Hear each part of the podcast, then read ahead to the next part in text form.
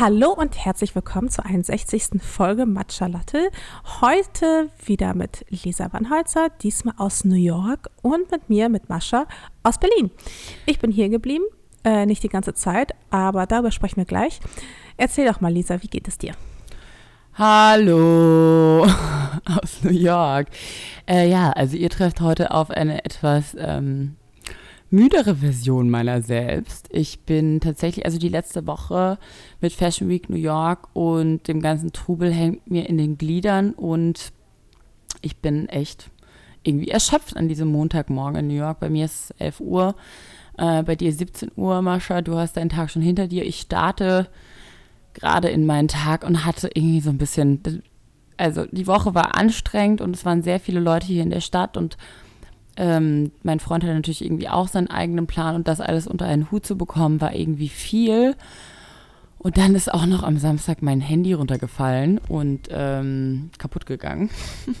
also richtig gecrashed, crashed und äh, alle Kontakte, alle Bilder, die ich nicht auf die Dropbox geladen hatte, weg. Und ich muss sagen, dafür bin ich echt ruhig geblieben. Aber nervig ist es trotzdem und es zieht trotzdem irgendwie Energie. Verstehe. Wie lange bleibst du jetzt eigentlich noch in New York? Ähm, ich habe tatsächlich verlängert, weil ich ähm, eine Kooperationsanfrage für New York hier reinbekommen habe. Wahrscheinlich sogar zwei Sachen, die ich mache. Äh, einmal mit tatsächlich der Theresa äh, Keintel hier, unserer gemeinsamen Freundin und Fotografin, die hier Aha. in New York auch die ganze Zeit unterwegs ist und die dann so war, hey Lisa, ich habe noch einen Kunden äh, hier, der Leute sucht und hättest du nicht Zeit, hat mich jetzt vorgeschlagen. Ähm, das klappt vielleicht noch sogar diese Woche. Und dann bin ich am kommenden Wochenende bei den Tribeca Filmfestspielen. Und das wird super spannend, auch nochmal so was anderes hier in New York zu erleben. Nicht mal nur, nur Fashion Week, sondern kulturell nochmal in was anderes hier reinzugucken. Und genau deshalb habe ich jetzt noch eine Woche verlängert und fliege erst nächsten Sonntag zurück.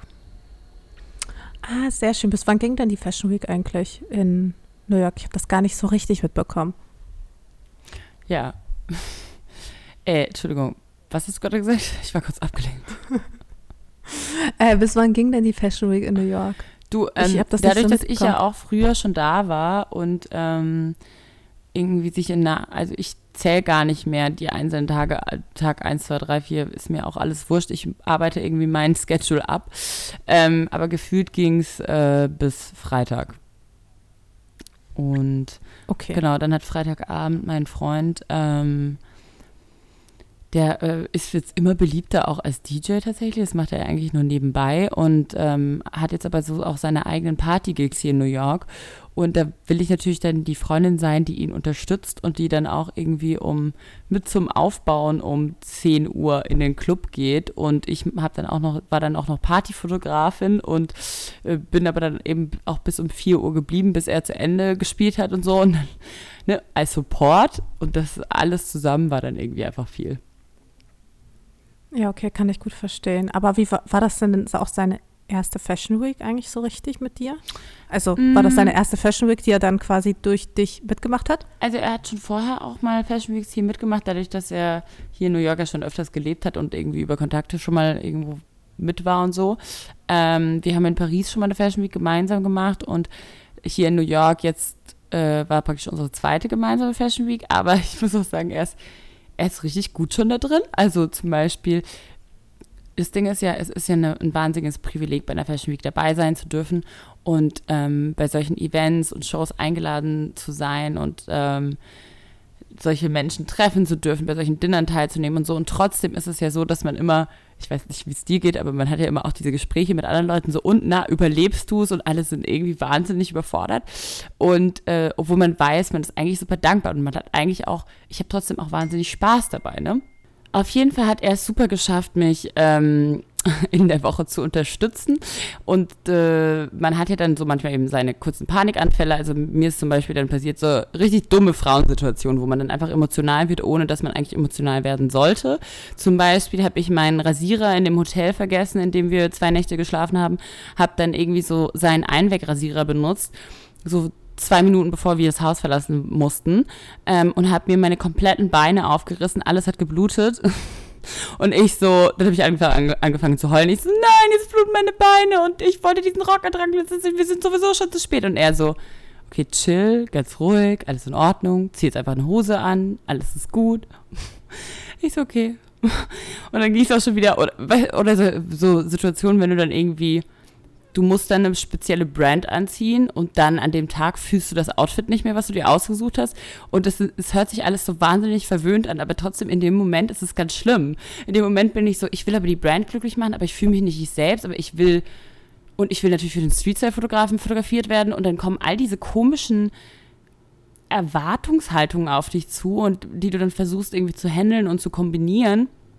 Und er hat so cool immer reagiert und war so gechillt und hat mich immer so runtergebracht und hat mich immer so daran erinnert, so eigentlich, Lisa, ist dir das doch alles, die, dieses wichtig, aber es ist doch jetzt nicht, kann, nichts ist jetzt irgendwie Welt verändern. Und dann ist man so, ja stimmt, okay, kannst du alles wieder dann zurücksetzen. Aber ich so finde, so eine Fashion Week bringt einen echt in so einen Mode, wo man, wo ich manchmal einfach gar nicht mehr ich selbst bin und so diesen Druck echt was mit mir machen lasse. Und ich denke dann immer so, warum? Warum warum mache ich das?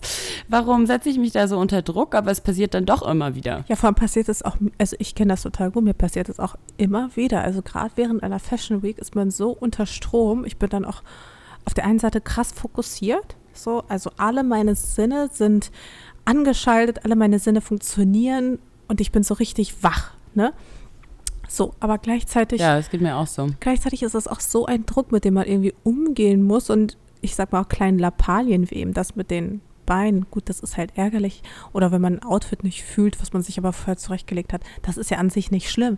Aber wenn man in dieser äh, Bubble drin ist, in diesem, in diesem Rhythmus, wo man auch irgendwie versucht, alles irgendwie unter einen Hut zu bekommen und äh, Unmögliches man will sich möglich selbst und allen beweisen, dass man es schaffen kann. Ne? Man ist so, man ist in diesem Mode, eben auch so voll konzentriert und so in diesem Boss-Mode und so, nein, ich lege jetzt alles perfekt hin und ich sehe jetzt bei jeder Party gut aus und ich halte alles super durch und ich mache die krassesten Stories und ich entertaine und ich informiere und ich mache, man ist in diesem krassen Workflow-Modus und dann habe ich das Gefühl, dass man manchmal eben in dieser Bubble, genau was du sagst, sich dann so reinsteigert.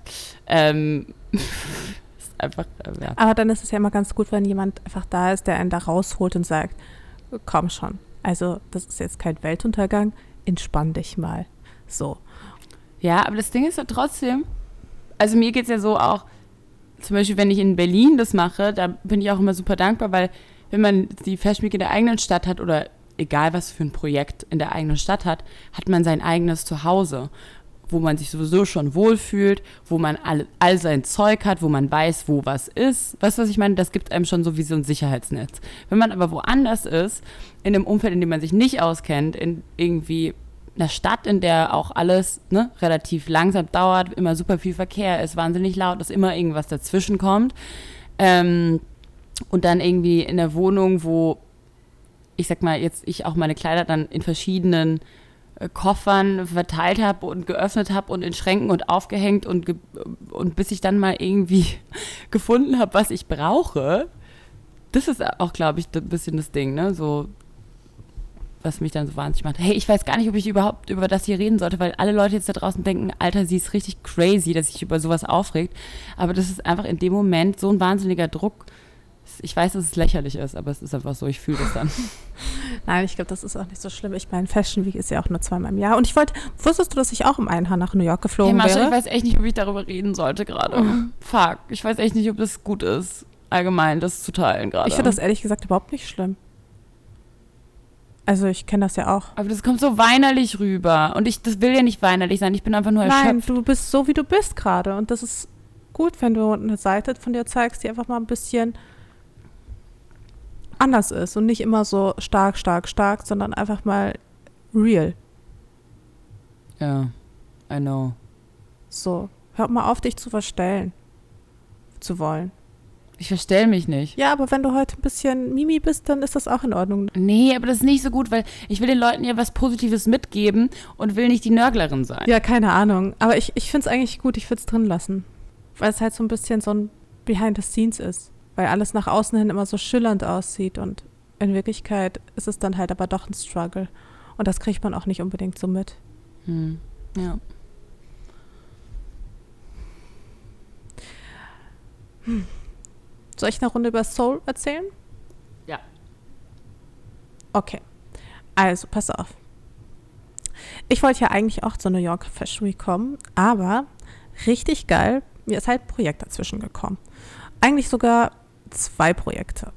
Ähm, das eine Projekt wäre ein Talk gewesen auf der Di Mexico. Di Mexico. ähm, aber der hat dann irgendwie nicht mehr funktioniert und deswegen war ich so erst traurig, aber dann ist so ein ganz anderes Projekt noch reingekommen und dann war ich wieder richtig, richtig glücklich und zwar ein äh, Shooting für die El Korea. Und das war, also das war für mich so ein Goal einfach, dass ich in dem Moment erreicht habe. Und dann haben die mich einfliegen lassen nach Korea und es war so, also es ist auch einfach so eine, so ein krasses Land, so eine krasse Kultur, so eine krasse Stadt, die ist einfach riesig und äh, du weißt ja, ich bin ja eh so ein Asien-Fan. Ich reise unheimlich gern nach Asien. Ich war jetzt ein paar Mal in Thailand, ich war in Tokio, ja und jetzt, jetzt halt eben Seoul. Und Seoul stand halt unheimlich lange auf meiner Liste, einfach weil da halt so die ganzen Beauty- und Fashion-Trends herkommen. Ähm, oder zumindest ist es das, was über Seoul immer gesagt wird. Und ich kann es auf jeden Fall nur bestätigen. Ey, da gab es so krassen, verrückten Scheiß. Ich habe mich wirklich zwei, drei Tage lang einfach totgeschoppt. Der arme David, er musste das alles mit mir mitmachen. Er musste mit mir durch diese ganzen Läden mitgeschliffen werden. Ähm, gut, er hat sich jetzt auch nicht so doll beklagt, aber zwischendurch habe ich ihn halt echt an seine äh, körperlichen Grenzen gebracht, weil dann gab es noch das eine Label, was ich unbedingt sehen wollte und den einladen, wo ich nur ganz, ganz kurz noch mal eben rein wollte und ich schwöre dir, Lisa. Okay, hast du jetzt ein paar Beauty- und Styling-Tipps mitgebracht, sozusagen auch aus Korea für mich? Aber sowas von. Hey, es gibt so geile oh, so geile Labels. Unter anderem ein Label, mit dem habe ich dann für das El Korea Shooting, von denen hatte ich ganz, ganz viel an.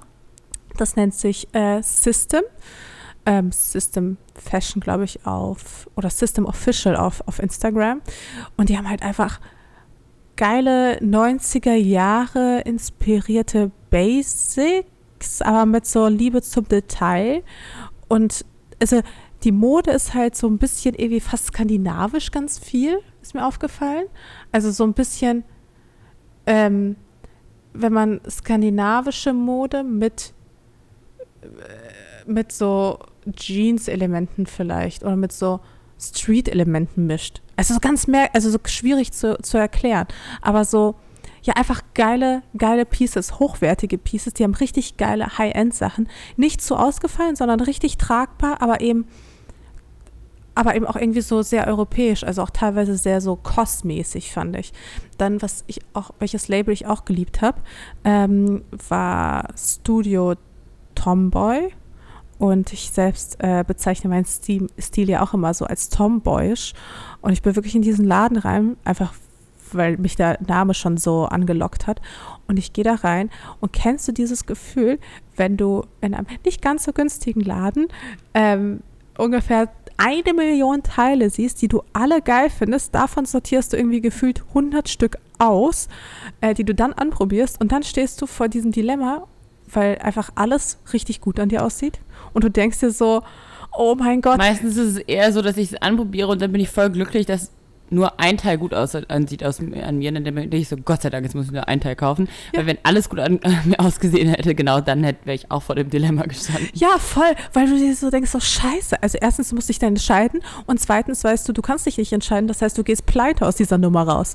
So, und genau das ist passiert. Ich musste mich wirklich schweren Herzens für ein paar Pieces entscheiden, habe dann doch mehr mitgenommen, als ich eigentlich wollte, weil einfach alles so geil aussah.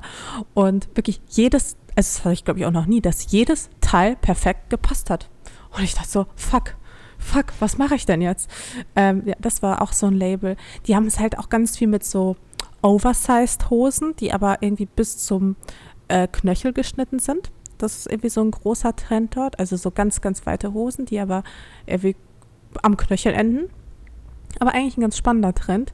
Dann, ähm, was mir auch ganz doll aufgefallen ist, ist halt wirklich so diese 80er, 90er Jahre Silhouette mit super oversizig, super oversizig. Also nochmal oversiziger, als wir es eh schon haben. Mit so weiten Ärmeln, die aber dann an den Handgelenken wieder schmaler werden. Und viel ähm, mit so Elementen, die man nur auf den zweiten Blick sozusagen sieht, also mit so kleinen Cuts an den Ärmeln beispielsweise oder so, so ähm, wenn irgendwie was so ein bisschen aufgetrennt ist an der Seite oder sowas. Also das ist halt ganz, ganz stark. Und ähm, ja, auch generell sehr minimalistisch, was mich sehr überrascht hat. Also ich hätte irgendwie mit mehr so quietschigen Elementen gerechnet, aber die habe ich wirklich kaum gefunden. Und Leinen, Leinen habe ich irgendwie ständig gesehen. Also das Thema Leinen war auch ganz, ganz groß. Und was Beauty angeht, oh mein Gott, du wärst ausgerastet. Also da gibt es halt so viel, so viel Zeug einfach. Also so viel. Also das Thema Masken ist ein ganz, ganz großes. Du kriegst halt für jeden Körperbereich eine Maske. Ich habe Masken gefunden für die Brüste, um die Brüste zu strafen, für die Waden, für die Oberschenkel, für den Bauch.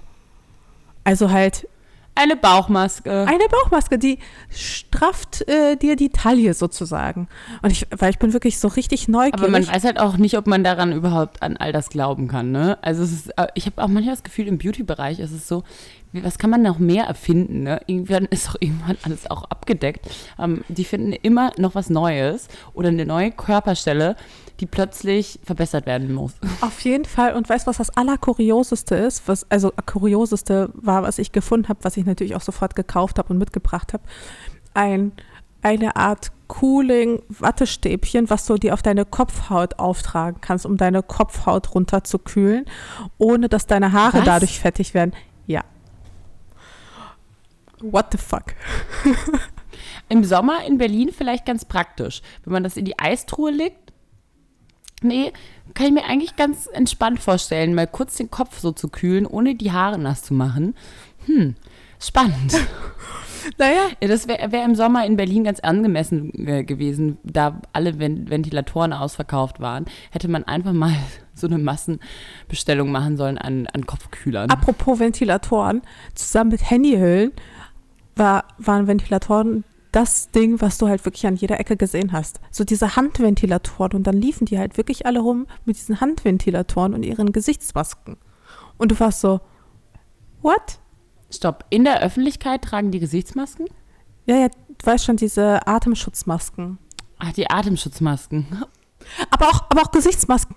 Ich habe so viele Leute einfach auf der Straße gesehen mit Gesichtsmasken und noch kurioser, also das war auch wirklich ein Riesending, ähm, wo ich jedes Mal verwirrt war, als ich das gesehen habe. Ähm, die Mädels tragen ganz oft diese äh, Locken, wie heißen die nochmal, diese Lockenrollen. Weißt du, diese, diese traditionellen ja. Ja, ja. Lockenteile, diese runden Dinger. Lockenwickler. Ja, genau, Lockenwickler, genau. Mir fehlte das Wort gerade. Lockenwickler einfach im Pony. Und dann laufen die mit diesen Lockenwicklern einfach. Ich wusste es nicht genau, ob das jetzt ein Accessoire sein sollte, weil sie da einfach ganz normal mit diesen Dingern rumliefen, oder ob es halt als Lockenwickler auch gedacht war und die halt irgendwie, bevor sie irgendwo reingehen zu ne-, einem wichtigen Termin oder was weiß ich, dass sie diesen Lockenwickler da noch in den Haaren haben. Aber wie viele Mädels ich mit du Locken so kurz bevor vor dem Bewerbungsgespräch noch schnell einen Lockenwickler rein und dann äh, in der Lobby raus aus dem Haar und dann sitzt die Locke perfekt. Ja, aber auch nur im Pony. Also diese Lockenwickler waren auch immer nur im Pony. Und wie viele Ponys ich mit Lockenwickler gesehen habe, äh, das hat mich richtig verwirrt, ehrlich gesagt. Aber es gab so vieles, was mich dort verwirrt hat. Also Kannst du jetzt einfach bitte diesen äh, Korea-Style jetzt nach Deutschland bringen und einfach so rumlaufen und mal ein bisschen, weißt du, so auch unsere Limits testen, weil ja alle mal sagen, in Berlin sind alle so tolerant auch modisch. Das könntest du auch jetzt mal austesten mit den Trends aus Korea. Du meinst mir auch einen Pony schneiden lassen und dann Lockenwickler rein? Vielleicht. Hm. Ich würde bestimmt viel gefilmt und fotografiert werden.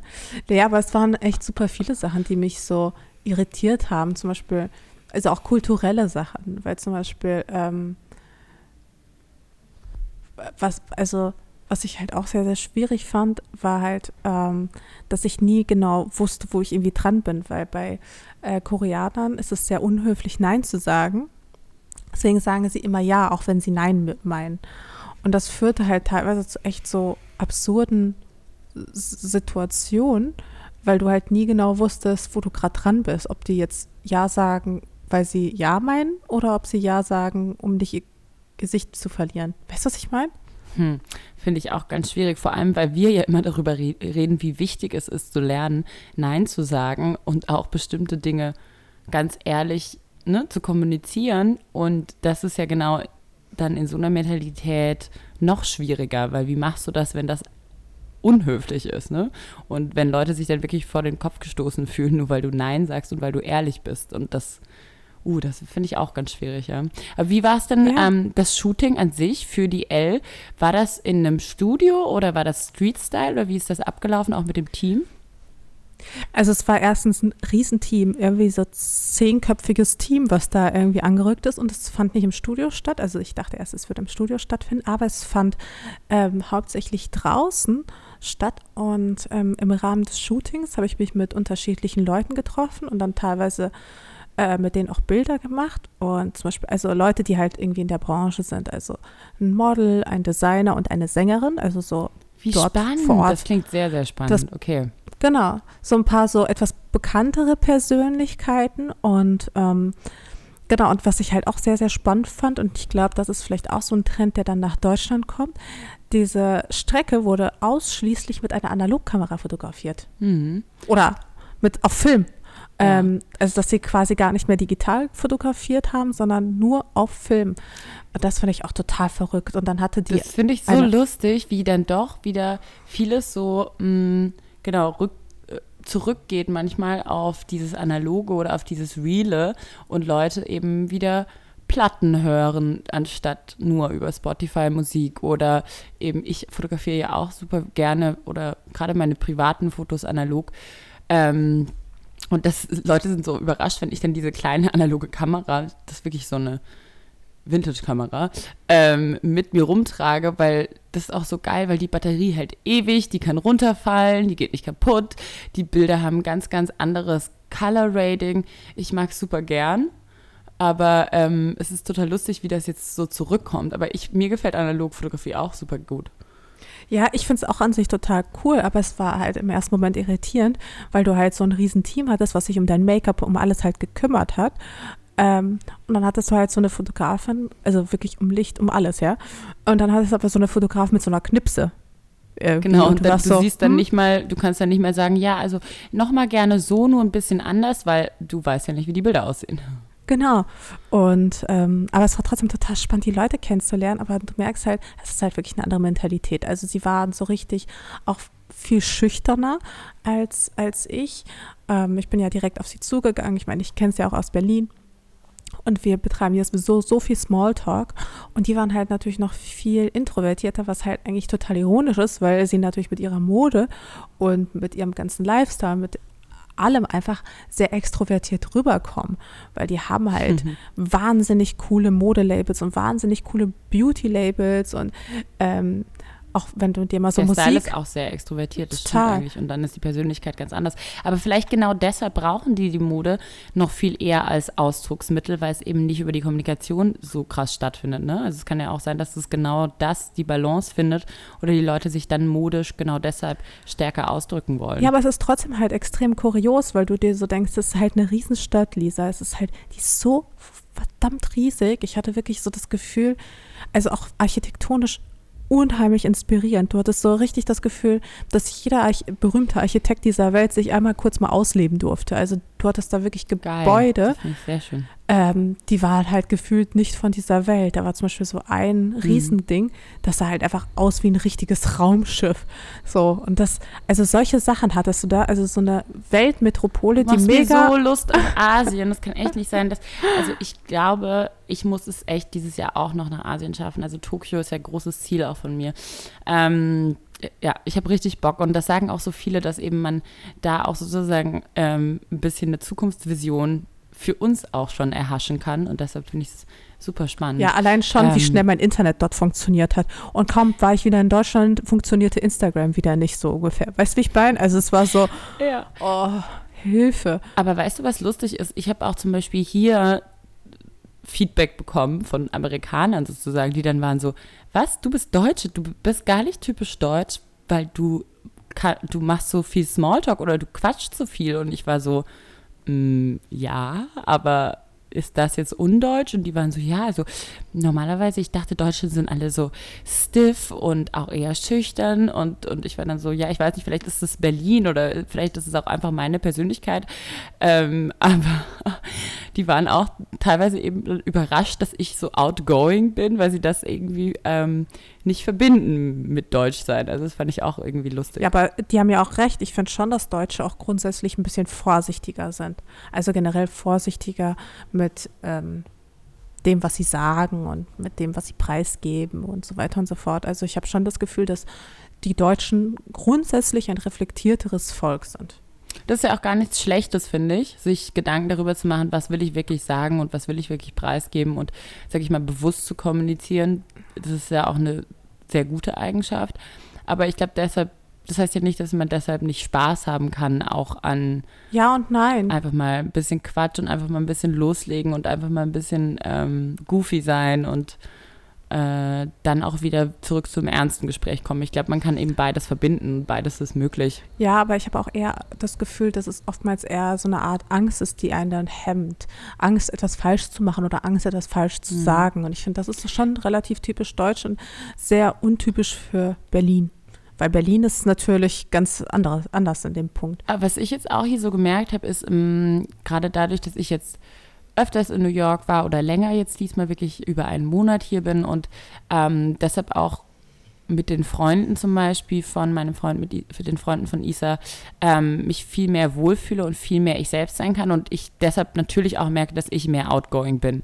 Wo ich am Anfang, gerade wenn man dann den Freunden vorgestellt wird, dann will man, dass die einen mögen und dann achtet man auch mehr darauf, was man sagt oder wie man sich gibt. Und ich bin jetzt an so einem, sag ich mal, ähm, Level angekommen, wo ich mich so wohlfühle, dass ich eben auch einfach ich selbst sein kann. Und die dann auch teilweise, glaube ich, deshalb überrascht sind, ah, die, die ist ja, die ist ja noch lustiger, als wir dachten oder genau, weil, weil ich eben mich jetzt sozusagen traue. Und ich glaube, das ist schon was, wo man am Anfang dann ein bisschen vorsichtiger ist. Und dann, wenn man merkt, ah, die mögen mich sowieso und die akzeptieren mich sowieso und jetzt kann ich auch wirklich hundertprozentig selbst sein, ähm, das hat schon, glaube ich, auch was eben damit zu tun, genau, wie, wie akzeptiert fühlt, fühlt man sich oder wie, wie viel Angst hat man davor, auch nicht gemocht zu werden. Ne? Und, und wenn man davon ausgeht, hey, ich bin liebenswert und ich kann mich da einfach rausstellen und ich selbst sein, dann ist es einfacher.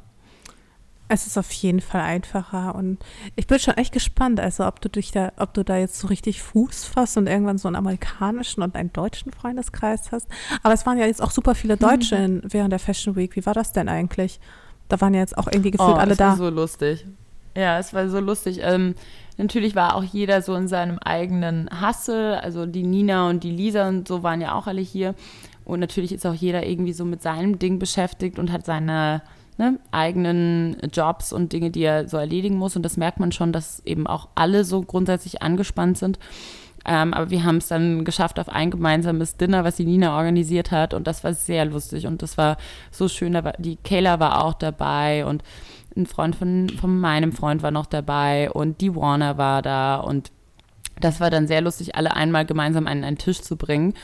Ähm, vor allem weil genau, ja, wir sind dann noch gemeinsam ausgegangen und äh, ich habe ja tatsächlich hier schon einige Leute auch so kennengelernt und merke, dass grundsätzlich die Leute hier, wenn du ähm, wenn du Skills hast, wenn du eine coole Persönlichkeit bist, ähm, dann sind die auch sofort dabei, dich zu unterstützen und dich zu connecten. Und das habe ich jetzt auch hier so gemerkt, dass es umso länger ich natürlich hier bin, auch so umso einfacher ist, ähm, Zugang zu bekommen zu bestimmten Dingen oder ne, zu erfahren, wo geht was ab. Ähm, und das wird mir schon immer leichter hier gemacht, weil ich so die Leute für mich entdecke und anscheinend, genau, ich äh, auch langsam hier Freunde mache oder meine eigenen Freunde und das ist mir auch super wichtig. Also gerade wenn es so darum geht, wenn Freund, Leute fragen, so willst du nach New York ziehen, ich will nicht jetzt nach New York ziehen, aber ich will auf jeden Fall mehr hin und her reisen und die Basis, um mal hierher ziehen zu können, ist für mich einen eigenen Freundeskreis und ein eigenes Netzwerk zu haben und eben nicht abhängig von meinem Freund zu sein, sondern mein eigenes Ding zu haben. Und daran arbeiten zu können, ist eine Herausforderung, aber macht eben auch super Spaß, weil in jeder neuen Stadt entdeckt man sich selbst ja auch irgendwie neu und kann man sich nochmal überlegen, wer will ich hier sein und ähm, genau, was macht mich liebenswert und da auch dann eben wegzugehen, sag ich mal, von dem Image und von Blogger Bazaar und wer bin ich beruflich, sondern zurück zu wer bin ich als Person und warum wollen Leute mit mir befreundet sein, ganz unabhängig davon. Fühlt sich super gut an, ähm, weil ich, weil man dann schon auch merkt oder ich merke, ähm, wie es dann doch auch schon der Beruf oder sag ich mal die Position, in der ich manchmal bin, schon auch beeinflusst, mit wem ich abhänge. Ähm, Im Guten, im Guten wie im negativen Sinne, ne? Aber dieses, dieses Ding, so mit welchen Leuten umgibt man sich und aus welchem Grund. Und es ist ja so, dass bei uns im Beruf ähm, Image, wir haben uns ein bestimmtes Image aufgebaut, wir wissen, für was wir stehen. Ähm, und das aber nicht einen blenden zu lassen, sondern trotzdem noch zu wissen, es ist wichtig, sich mit guten Leuten, einfach guten Menschen zu umgeben. Äh, ganz egal, was die darstellen. Ähm, ich glaube, ich merke noch mal so, wie wichtig das ist und wie schön das ist. Aber hattest du da jetzt eine, irgendwie einen konkreten Vorfall, dass, dass du jetzt so das Gefühl hattest? Mm, mm, ich habe nur einfach mit meinem Freund zum Beispiel viel mich darüber unterhalten, wie es ja schon so ist, dass die Umgebung meinen Job beeinflusst, weil ich natürlich viel zeige ähm, und share und wenn ich dann in einer schönen Umgebung bin, beziehungsweise in einem ähm, in einem schönen Hotelzimmer, was auch immer, dann ma macht es meinen Job sozusagen leichter. Was Geiles zu fotografieren, was Schönes zu zeigen, mich so und so darzustellen. Das ist eine bestimmte Umgebung, die dem nutzt, also oder die mir diesen Nutzen bringt. Ne? Und abgesehen davon, andere Dinge eben zu genießen, die vielleicht nicht diesem Ideal entsprechen. Also, darüber haben wir einfach viel geredet. Oder dann habe ich auch nochmal schon auch gemerkt, wie sag ich mal, in meiner beruflichen Vergangenheit es schon auch so passiert ist, manchmal gerade als wir angefangen haben und wir vielleicht noch nicht super etabliert waren, wie man dann auch manchmal Zurückweisungen erfährt von Kollegen und äh, oder anderen Influencern genau aus diesem Grund. Ne? Und, und ähm, man merkt so, okay, es ist halt einfach so, dass bestimmte Leute an bestimmten Events dann sich eher fotografieren lassen oder abhängen mit den Leuten, die, weiß ich nicht, eine Million Follower haben, einfach auch eben aus Imagegründen. Und ähm, unterhält man sich dann eben mit jemandem, mit dem man ein gutes Gespräch hat und mit dem man sich verbunden fühlt menschlich oder jem, mit jemandem, mit dem man, von dem man hofft zu profitieren. Und das sind so Dinge, über die ich gerade auch viel nachdenke oder ähm, mir selbst nochmal bewusst mache, wie dankbar ich bin für meine Freunde auch in Berlin und die Leute, mit denen ich mich umgebe und es sich eben auszahlt, äh, das nicht zu vergessen auf diesem, auf diesem beruflichen Weg, äh, sondern so, man weiß, wer man ist und man weiß, was seine Wurzeln sind, man weiß, für was man steht. Und äh, ich das jetzt auch witzigerweise von Leuten hier auch öfters gesagt bekommen habe, also die dann so waren, ich habe witzigerweise eine Studienkollegin hier getroffen, die hatte ich seit fünf Jahren nicht mehr gesehen. Wir haben uns hier auf einen Kaffee getroffen, weil die jetzt in New York lebt. Und äh, die dann auch zu meinem Freund gesagt hat, weißt du was, ich dachte irgendwie, Lisa hat sich voll, voll verändert, aber die muss bestimmt ganz anders sein. Und du bist genauso wie damals im Studium. Und das fand ich aber voll schön. Dann war ich so geil. Das ist voll das schöne Feedback, wenn jemand sagt, ich erkenne dich wieder. Du bist immer noch dieselbe Person und sozusagen die Industrie oder die Mode oder was auch immer hat dich nicht ruiniert. So, das ähm, war auf jeden Fall so ein, finde, so ein, Moment, wo ich so war, ah, okay.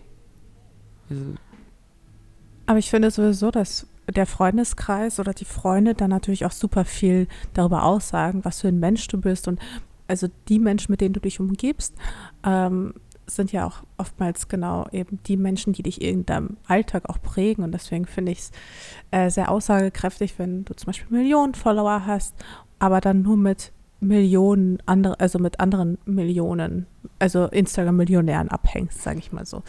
Ähm, ich finde, das ist dann immer sehr bezeichnet auch für die Branche auf eine Art und Weise. Und für mich ist es oftmals so, dass ich mich dann auch bewusst zurückziehe. Also zum Beispiel, ich mache ja auch nicht jede Fashion Week mit, wenn mir das einfach auch emotional zu stressig ist. Und deswegen versuche ich das da so ganz selektiv zu arbeiten. Also immer mal ein paar Fashion Weeks mitnehmen, aber auch immer ein paar ausfallen lassen. Einfach weil man sonst in so eine Art Strudel, mm. in so ein Sog gerät, ja, wo man, finde ich, ganz, ganz schwer wieder rauskommt. Und, ähm, wo man wo denkt, man immer weiter, immer mehr viel darüber auch dann definiert, wie ja. viele Follower hast du, mit wem hängst du ab, dass man da automatisch irgendwie reinkommt. Und das, ich persönlich will das auf gar keinen Fall für mich, für mein Innenleben, für mein Privatleben. Und ich finde, das ist auch überhaupt nicht förderlich. Und deswegen finde ich es immer wichtig, dass man sich da auch irgendwo bewusst von absetzt und bewusst sagt, nee, ich fahre diese Linie nicht, weil sie schadet mir einfach. Also mir, in meinem Fall schadet sie mir einfach. Es gibt aber Menschen, die finden es natürlich total geil. Aber ich, ich persönlich, ich will das gar nicht, ich brauche das gar nicht. Ich ab und an finde ich es so ganz nett, mhm. aber dann ist auch gut, wenn es wieder vorbei ist. So Auf jeden Fall, ja. Auf jeden Fall. Ich muss jetzt auch, glaube ich, ähm, heute und morgen muss ich mal ein paar Dinge machen, um eben genau aus diesem Strudel sozusagen oder aus diesen Erwartungshaltungen wieder so rauszukommen, wieder zu mir zu kommen und mal eine Runde Yoga machen, einfach ein bisschen Tee trinken, mal wieder einen Film gucken, auf den ich Lust habe. Ähm, eine Runde spazieren zu gehen oder mich mal so ein bisschen in, die, in der Stadt wieder so treiben lassen und mal wieder, genau, auch so eine, ich finde in, in New York ist es halt sehr schwierig, auch teilweise eben diese innere Ruhe wiederzufinden. Ne? Wo findet man das? Wo, was sind die Orte, die das zulassen? Oder eben ist es so, dass du ständig berieselt wirst und äh, gar keine Chance hast, diese innere Ruhe so zu finden für dich? Nee, total. Und weißt du, was mich aber auch immer so einer Fashion Week stört? Ich habe das Gefühl, ich bin dann wirklich in so einer in so einer kleinen Blase drin und ich kriege einfach nichts von außen mit.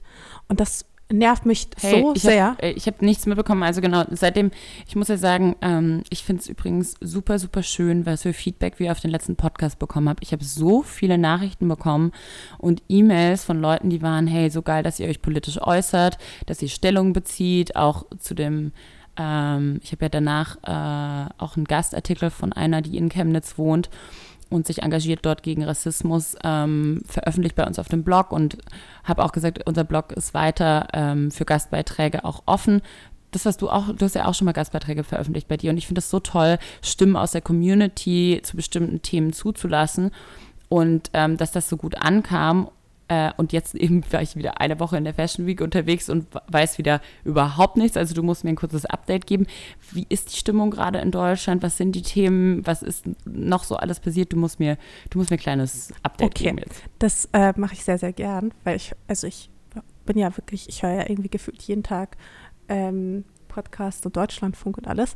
Und was, worüber ich mich jetzt wirklich aufgeregt habe oder immer noch also ich bin immer noch dabei, mich darüber aufzuregen diese Woche. Und zwar, ähm, kennst du den Energiekonzern RWE?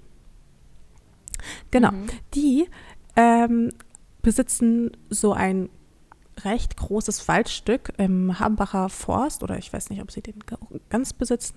Ähm, ja, so oder so, das ist halt einer der ältesten ähm, Wälder Deutschlands und ähm, den wollen sie jetzt abholzen für Braunkohle. Braunkohle, das muss man noch dazu sagen, ist so die dreckigste Art, Energie zu gewinnen und sollte nächstes Jahr sowieso abgeschafft werden. So, dann sind da Umweltaktivisten, die seit einigen Jahren in Baumhäusern dort leben und und ähm, genau, jetzt gab es einen Gerichtsbeschluss, die Leute aus den Baumhäusern müssen raus und du musst dir das so vorstellen, wir, wir legen das mal, wir, es ist wie so eine Art Puzzleteil, äh, wie so eine Art Puzzle und wir legen das mal so zusammen, ja? Also, da ist die Polizei, die kommt dann an mit Wasserwerfern, mit Schlagstöcken, mit schwerem Geschütz. Und da diese Umweltaktivisten, die sich für, ähm, für das Klima einsetzen und so weiter und so fort, die, die für den Klimaschutz einfach kämpfen, die für den Wald kämpfen, ja, die wollen sie jetzt aus ihren Baumhäusern rausholen. Das machen sie auf äh, brutale Art und Weise. Nur so zum Vergleich, in Chemnitz, als es darum ging, ähm, äh, die Nazis zu stoppen, da war die Polizei natürlich maßlos überfordert und unterbesetzt. Das ist jetzt bei dem Hambacher Forst nicht passiert. Äh, Im Gegenteil. Mm, ja, und die sind halt jetzt gerade dabei, die Leute da von den Bäumen zu holen, damit äh, auch der Rest des Waldes abgeholzt werden kann, damit äh, der Konzern, der übrigens für grüne Energie wirbt, ähm, ja, auch die restlichen äh, Bäume fällen kann, die da noch übrig geblieben sind, die teilweise auch irgendwie so 12.000 Jahre alt sind und sowas. Ne? Ähm, und dann begründet das RWE damit, dass die wohl ein Energieengpass haben sonst, wenn sie das nicht machen. So, und das ist halt kompletter Bullshit, weil in Deutschland wird einfach so viel Energie erzeugt, dass sie das schon quasi, äh, dass sie das schon exportieren müssen in andere Länder, ja. Das heißt, RWE wird sich einfach nur bereichern und äh, das halt eben und einfach nur wortwörtlich Kohle scheffeln auf Kosten des Klimas. Und ich glaube, spätestens nach diesem Sommer kann keiner mehr erzählen, äh, Klimawandel wäre kein reales Thema. Und weißt du, was ich mir vorstelle oder worüber ich mich aufrege? Eines Tages, ja, ähm, diese ganzen Vorstände vom RWE, ähm, weißt du, die, die, die sterben in absehbarer Zeit. Die wird es dann irgendwann also in nicht irgendwann später, sondern irgendwann eher bald einfach nicht mehr geben. Die hinterlassen ein Trümmerfeld und ähm, wenn mich später meine Kinder fragen sollten, du Mama, was hast denn du gegen den Klimawandel getan oder ähm, was habt ihr, wo, was war denn damals das Thema, als äh, die Welt, als der Planet zugrunde ging, der, den ihr uns da hier vollkommen zerstört hinterlassen habt? So, was, was war denn damals so das Thema? So, warum habt ihr euch da nicht eingesetzt? Und dann denke ich mir so, was soll ich denn dann sagen? Soll ich dann sagen, ja, wir haben über Migration geredet? Also, weißt du, welche Rolle kann der Migration spielen, ja. wenn und ähm, das finde ich halt, also ich meine, darüber ich weiß gar nicht, ob wir darüber schon letztes Mal geredet haben, aber eben das, äh, das ganze Thema ist super wichtig und wir müssen ähm, in Deutschland für einen Kulturwandel äh, sorgen und ähm, für eine Willkommenskultur und all das und für Integration. Und trotzdem gibt es so viele andere wichtige Themen, die gerade äh, davon sozusagen übertönt werden.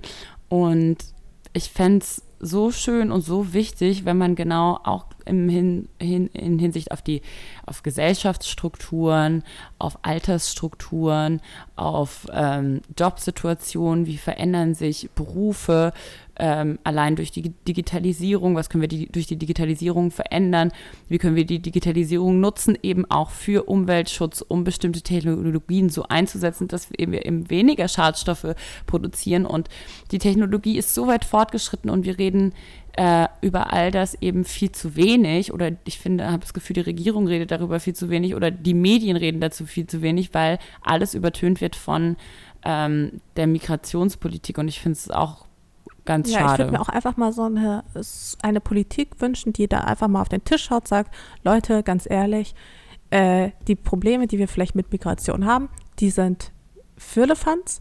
Das, was wir wirklich da, da, worauf wir uns jetzt wirklich konzentrieren müssen, ist, und das sind halt eben die Themen, die du halt eben auch erwähnt hast, Klimaschutz, ähm, Bildung. Und dann, und dann ist es nämlich auch so, das hat alles Einfluss auch darauf, weil nämlich das Problem ist, als wenn alle in Deutschland das Gefühl haben, oh, wir gehen voran und unsere Gesellschaft ähm, fühlt sich ne, nach einer sicheren Struktur an, nach einer Vision ähm, und einem Ziel in die Richtung streben wir gemeinsam. Äh, Ziele praktisch, die so gesetzt werden, wo man so ein Gefühl hat, so von eben, wir schaffen das und wir packen das an und äh, so, eine, so eine positive Kommunikation dazu, das würde auch glaube ich, eben was sehr Positives beeinflussen in Hinsicht auf Toleranz und Nächstenliebe in unserer Total. Gesellschaft. Weil wenn, wenn man glücklich ist mit seinem eigenen Leben und mit seinem eigenen Berufsfeld und man das Gefühl hat, ich bin abgesichert ähm, in Sachen Gesundheit, in Sachen Rente, genau dann hat man, glaube ich, auch weniger Angst, etwas teilen zu müssen, sondern dann teilt man gerne, weil man sagt, hey, uns geht's doch gut. Und ich glaube, genau auf das, darauf muss es hinlaufen. Und dann, ähm, und dann können wir auch dafür sorgen, dass es weniger Rechtstendenzen gibt und weniger eben auf ähm, Protektion und auf, ich will mein Land schützen, meinen Bereich schützen, meine Kultur schützen und hin auf, hey, uns geht's gut und wir können mit anderen teilen und wir lassen die hier rein und wir ähm, wollen, dass es denen genauso gut geht wie uns. Ja, oder wir wollen Leute einfach am Prozess beteiligen, weil ganz ehrlich, vor allem jetzt ja. auch nach, nachdem ich aus Asien zurückgekommen bin, habe ich nicht das Gefühl, dass ich in einem zukunftsorientierten Land lebe. Also das ist tatsächlich so ein Thema, das hat mich diese Woche unheimlich viel beschäftigt. Darüber habe ich mich unendlich viel aufgeregt. Aber um das jetzt mal kurz abzuschließen, ähm, würde ich sagen, machen wir jetzt einfach ein paar, einfach ein paar Fragen, okay? Let's do. Ähm, ich fange heute einfach mal an, weil ich habe echt richtig, richtig schöne Fragen bekommen. Und eine meiner Lieblingsfragen war an dieser Stelle ähm, eine, die ich sehr gut nachvollziehen kann, nämlich, hey, ihr zwei, habt ihr Tipps, wie man mit einem Resting Bitch Face umgeht? Ich glaube, viele Menschen denken deswegen oft falsch über mich und fragen mich, ob ich mich langweile oder genervt bin, obwohl es nicht so ist. Oder sagen, ich soll doch mal lachen und Spaß haben. Ja, Lisa, kannst du dazu relaten? Äh, nee, kann ich tatsächlich nicht so gut, weil ähm, meine Mutter hat mir äh, immer, also als ich als Jugendliche wahrscheinlich angefangen habe, so ein Gesicht aufzulegen oder genervt auszusehen, hat meine Mutter mir immer gesagt, Lisa, nein, so ein Gesicht, das macht kein, im Alter macht es schlimme Falten, wenn du, wenn du immer so ein negatives Gesicht drauf hast. Du musst versuchen, immer so ein bisschen freundlich zu gucken und immer so ein bisschen zu lächeln. Und äh, ich glaube, ich bin grundsätzlich jemand, ich reagiere auch schnell, wenn mich jemand anguckt, ist meine Reaktion eigentlich immer eher ein Lächeln. Deshalb kann ich mit Resting Bitch Face nicht mehr, da kann ich, glaube ich, nicht so gute Tipps geben. Echt Nee. nicht? Oh Mann, ich hätte jetzt irgendwie gedacht, dass äh, du das nämlich auch kennst, weil ich kenne das tatsächlich ganz gut. Dann ich gib doch mal deine Tipps erst. ich habe ja so ein Resting Bitch Face manchmal, also immer wenn ich nicht drauf achte, dann sehe ich halt auch so ein bisschen, ja, genervt aus wahrscheinlich. Ähm, ich kann dir gar nicht sagen, warum das so ist. Also ich habe ich bin halt auch nicht so jemand, der halt immer so ein Lächeln auf den Lippen hat. Manch meistens schon, also oftmals schon, nicht meistens oftmals, aber so im, im Alltag achte ich da gar nicht so sehr drauf und dann denken die Leute auch immer schnell, ich wäre arrogant oder ich hätte gar keinen Bock auf sie. Aber es ist einfach nur mein ganz normaler Gesichtsausdruck und ich gucke halt einfach. Und ähm, wie ich halt damit umgehe, ist halt wirklich so, dass ich dann direkt, also wenn Leute mich dann so ansprechen, dann muss ich wirklich halt oftmals auch lächeln und sag, sag dann auch wirklich dann so, ja, das ist halt mein, das ist mein Resting Bitch Face. Und dann weiß auch jeder Bescheid. Ähm, oder, also idealerweise macht man das wirklich mit einem Lächeln weg. Also da gibt es gar nicht irgendwie so eine Methode, die da unbedingt so sehr hilft. Ich musste wirklich über diese Frage schmunzeln, weil ich da halt mega zu relaten konnte. Insbesondere. Ich glaube, ich kann eher auf der anderen Seite relaten, dass mir es oft so geht, dass ich denke, oh oh, ist die, ist die böse, mag die mich nicht, weil jemand ein Resting Bitch Face hat. Und dann bin ich schon jemand, ich bin schon von sowas auch eingeschüchtert. Und dann versuche ich zurückzulächeln. Und natürlich, wenn dann Lachen zurückkommt, dann merkt man so, ah, okay, die war gerade einfach in ihren Gedanken oder die hat gerade einfach, die ist einfach gerade konzentriert oder was auch immer. Und dann merkt man das schnell. Aber ich glaube auch, einfach ähm, wirklich versuchen, bewusst Leute freundlich anzugucken, weil es ist so, dass der erste Eindruck oder einfach die Mimik und Gestik sagt so viel aus über einen und be beziehungsweise hat einfach einen krassen Einfluss darauf, wie Leute einen wahrnehmen. Und das, dessen muss man sich einfach bewusst sein, glaube ich. Also dein Tipp wäre einfach häufiger lächeln. Genau. als sich das so anzutrainieren. Aber du. Auch zum Beispiel, wenn ich auf der Straße bin, eine steht neben mir an der Ampel und guckt mich an, dann lächle ich die an.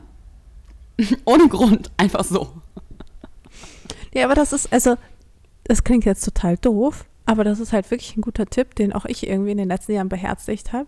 Und ähm, ich habe wirklich das Gefühl, dass sich dann dadurch auch Gesichtszüge ein bisschen verändern. Also ich habe das Gefühl, Ich glaube, auch Gesichtszüge Ges- verändern sich ja. dadurch. mein Gesicht hat sich, glaube ich, dadurch tatsächlich ein bisschen verändert, weil ich halt viel häufiger lächle. Hey, ich glaube, das ist total so, dass die, die Mimik, die du jeden Tag, ähm, die du täglich äh, praktisch an den Tag legst, die verändert dein Gesicht langfristig auf jeden Fall. Und wenn man, äh, ne, man sieht das ja auch natürlich, wenn jemand immer ein bisschen grimmig guckt und dann kriegt er irgendwann eine Zornesfalte oder ähm, und wenn jemand halt viel lacht, dann bekommt er schöne Lachfalten. Und ich hätte lieber gerne im Alter schöne Lachfalten. Dass äh, die Leute denken, ah ja, die alte Frau da, die hat da richtig Spaß. Das sieht man in ihrem Gesicht. Nee, aber ich glaube, es ist halt wirklich so. Das ist auch für mich wirklich ein Grund gewesen, äh, auch aktiver, freundlich zu gucken. Ich glaube, das ist wirklich ein Prozess, den muss man sich bewusst machen. Insofern hatte deine Mom da gar nicht so unrecht. Meine Mutter ist aber auch richtig lustig in der Hinsicht, weil meine Mutter hat zum Beispiel auch, als ich Jugendliche war, ähm, hat die immer abends vorm Spiegel Gesichtsgymnastik gemacht. Und ich war immer so, Mama, was machst du da? Gesichtsgymnastik, um die Gesichtsmuskulatur zu tra trainieren. Ich so, okay, das macht total Sinn. So wie wir unseren Körper trainieren, müssen wir natürlich auch dafür sorgen, dass die Gesichtsmuskeln auch irgendwie st- straff bleiben und funktionieren. Ne? Und, und gerade die Lachmuskeln muss man trainieren. Das stimmt, deine Mom hatte au- auch hier gar nicht so. Also ich weiß nicht, ich habe, glaube ich, noch nie eine Gesichtsmuskeltraining, äh, Training, Gesichtsmuskeltraining absolviert. Oh, da gibt es tolle YouTube-Videos auch übrigens dazu. Wenn man Gesichtsmuskeltraining eingibt, gibt es ganz tolle YouTube-Videos dazu. Man kann anscheinend einige Dinge im Gesicht ähm, hin und weg trainieren. Zum Beispiel habe ich neulich ähm, ein, ein YouTube-Video angeschaut zum Thema Doppelkinn. äh, weil ich jetzt, ich habe nur auf so ein paar Fotos, die so von unten fotografiert sind, so habe ich gemerkt, okay, mh, mm, also ist alles noch relativ straff, aber so ein leichter Hautbeutel bildet sich da. Dann war ich so, okay, was kann man dagegen tun? Ja, bestimmt gibt es doch dagegen äh, Gesichtsmuskeltraining. Und dann habe ich tatsächlich so Übungen gefunden, wo man mit der Zunge gegen den Gaumen drücken kann und das äh, soll tatsächlich gegen ein Doppelkinn äh, wirken. Das fand ich irgendwie dann ganz lustig. Hast du es dann auch gemacht? Nee, ich jetzt alles gegen mein. Ja, manchmal mache ich das jetzt, wenn ich irgendwo sitze, in der U-Bahn. Dann drücke ich meine Zunge heimlich gegen meinen Gaumen. Und die Leute so, okay, die hat zwar kein Resting Bitch Face, aber ein bisschen merkwürdig ist sie trotzdem. Aber sie wirkt irgendwie komisch angespannt in ihrem Gesicht. Kein Mensch weiß warum. okay, genau. verstehe. Ähm, ja, also Tipp an dieser Stelle, bewusst freundlicher gucken hilft. Mhm hilft. Hilft und schafft oft auch random tolle Kommunikation. Ich glaube übrigens tatsächlich, und, und, das ist jetzt ein bisschen so der, Pe der peinliche Part von an dieser Stelle. Ich glaube, ich habe angefangen, fremde Leute anzulächeln, weil ich dachte, die kennen mich zum Beispiel. Weißt du, wenn man durch Berlin läuft oder durch Berlin Mitte und dann guckt jemand dich so an und dann denkst du, ah, vielleicht kennt die Person mich ja von Instagram, also lächle ich mal lieber zurück. Und deshalb habe ich angefangen, so einfach immer zu lächeln, weil ich immer dachte, vielleicht kennt mich die Person ja und ich erkenne die nur gerade nicht. Deshalb bin ich mal lieber grundsätzlich mit so einem freundlichen Gesichtsausdruck, damit, wenn sie mich kennt, sie keine Angst hat, mit mir zu sprechen. Aber ich, aber ich glaube, ehrlich gesagt, ähm, teilweise ist so ein Resting Bitch Face auch wirklich so eine Art Schutzmechanismus, eben damit man nicht angesprochen wird. Also ich kenne das noch, als ich so früher so Teenager war oder ein bisschen älter als Teenager, dann bin ich auch oftmals mit so einem Resting Bitch Face durch den Club gelaufen, einfach nur damit ich nicht angelabert werde. Also es war auch irgendwie so ein bisschen auch wie eine Art Schutz. Weil mhm. wenn du halt lächelst, dann zeigst du, dann, äh, dann signalisierst du eine Art Offenheit und dann wirst du halt auch die ganze Zeit angequatscht. Und das wollte ich halt einfach mhm. nicht. Ja, das ist vielleicht auch mein Problem. Ich will halt auch angequatscht werden. Ich rede halt mega gern auch mit random people. das ist voll mein Hobby, mich zu unterhalten mit Leuten, die ich nicht so gut kenne. Aber auch damals schon? Schon immer? Mm, nee, weil ich damals auch war, ich damals war ich nicht so selbstbewusst. Und ähm, aber heute, ich unterhalte mich schon gern mit Fremden, weil ich oder sag ich mal so, ja, mit so Leuten, mit denen man irgendwie gemeinsam an der Apotheke ansteht oder so. Keine Ahnung. Weil ich irgendwie denke, weiß ich nicht, das ist einfach manchmal spannend, mit so Leuten in Kontakt zu kommen, mit denen man normalerweise nicht in Kontakt kommen würde, weißt du? In meinem Alltag sonst, so an meinem Arbeitsplatz bin ich meistens mit meinem Team oder meistens mit Leuten aus der irgendwie aus derselben Branche. Sonst habe ich meine Freunde. Wo trifft man denn noch Leute, mit denen man sonst nie was zu tun hat. Und deshalb finde ich es irgendwie ganz geil, manchmal mit, mich mit so Fremden mal kurz so ein bisschen zu unterhalten. Auch wenn es der Spätimann nur ist und man fragt mal, wie, wie geht's dir? Was macht's Business? Wie läuft's hier am Rosenthaler? Ist ganz, ganz wichtig, dass man sein Nachbarschaftsumfeld äh, auch sehr gründlich pflegt. Ähm, hast du denn noch eine Frage? Ich habe tatsächlich auch einige Fragen hier bekommen. Ähm, und zwar.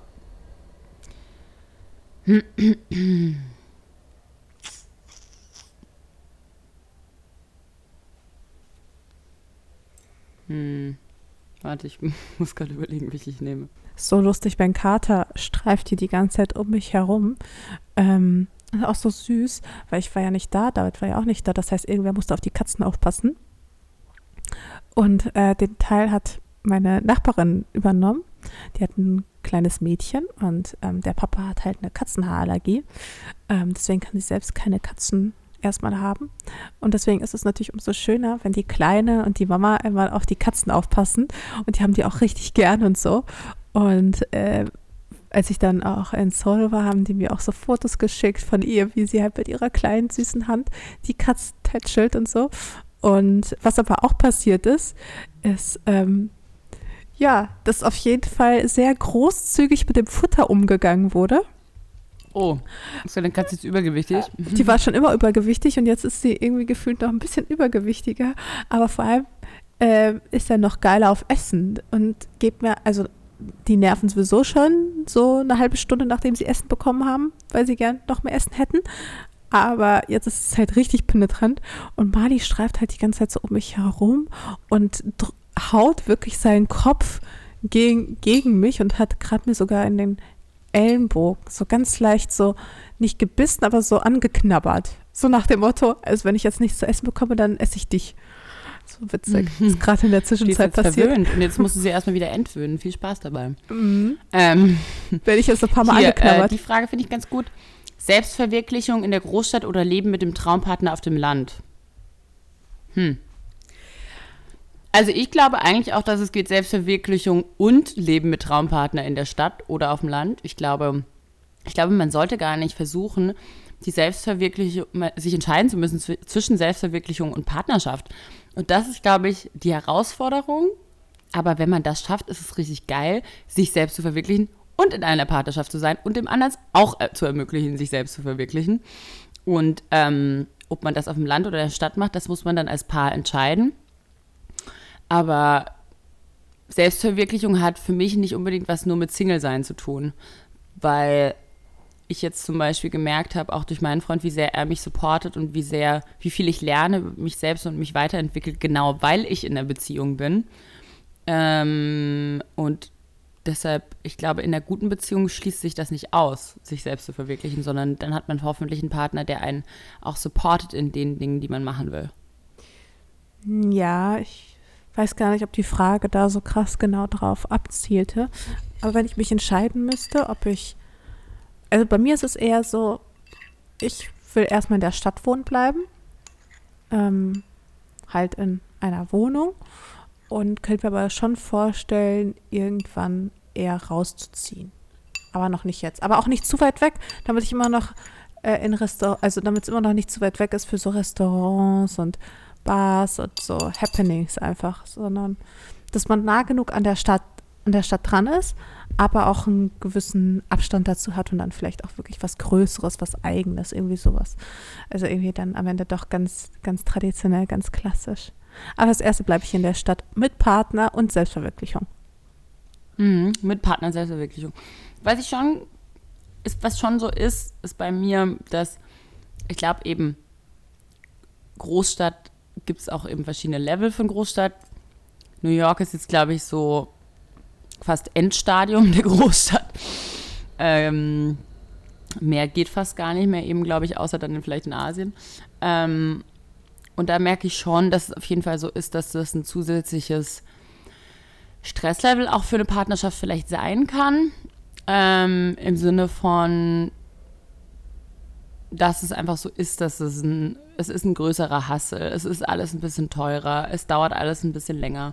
Ähm, man hat einfach mehr Optionen. Was heißt, manchmal ist es auch schwieriger, vielleicht zu entscheiden, was man macht, weil man einfach so viele Optionen hat.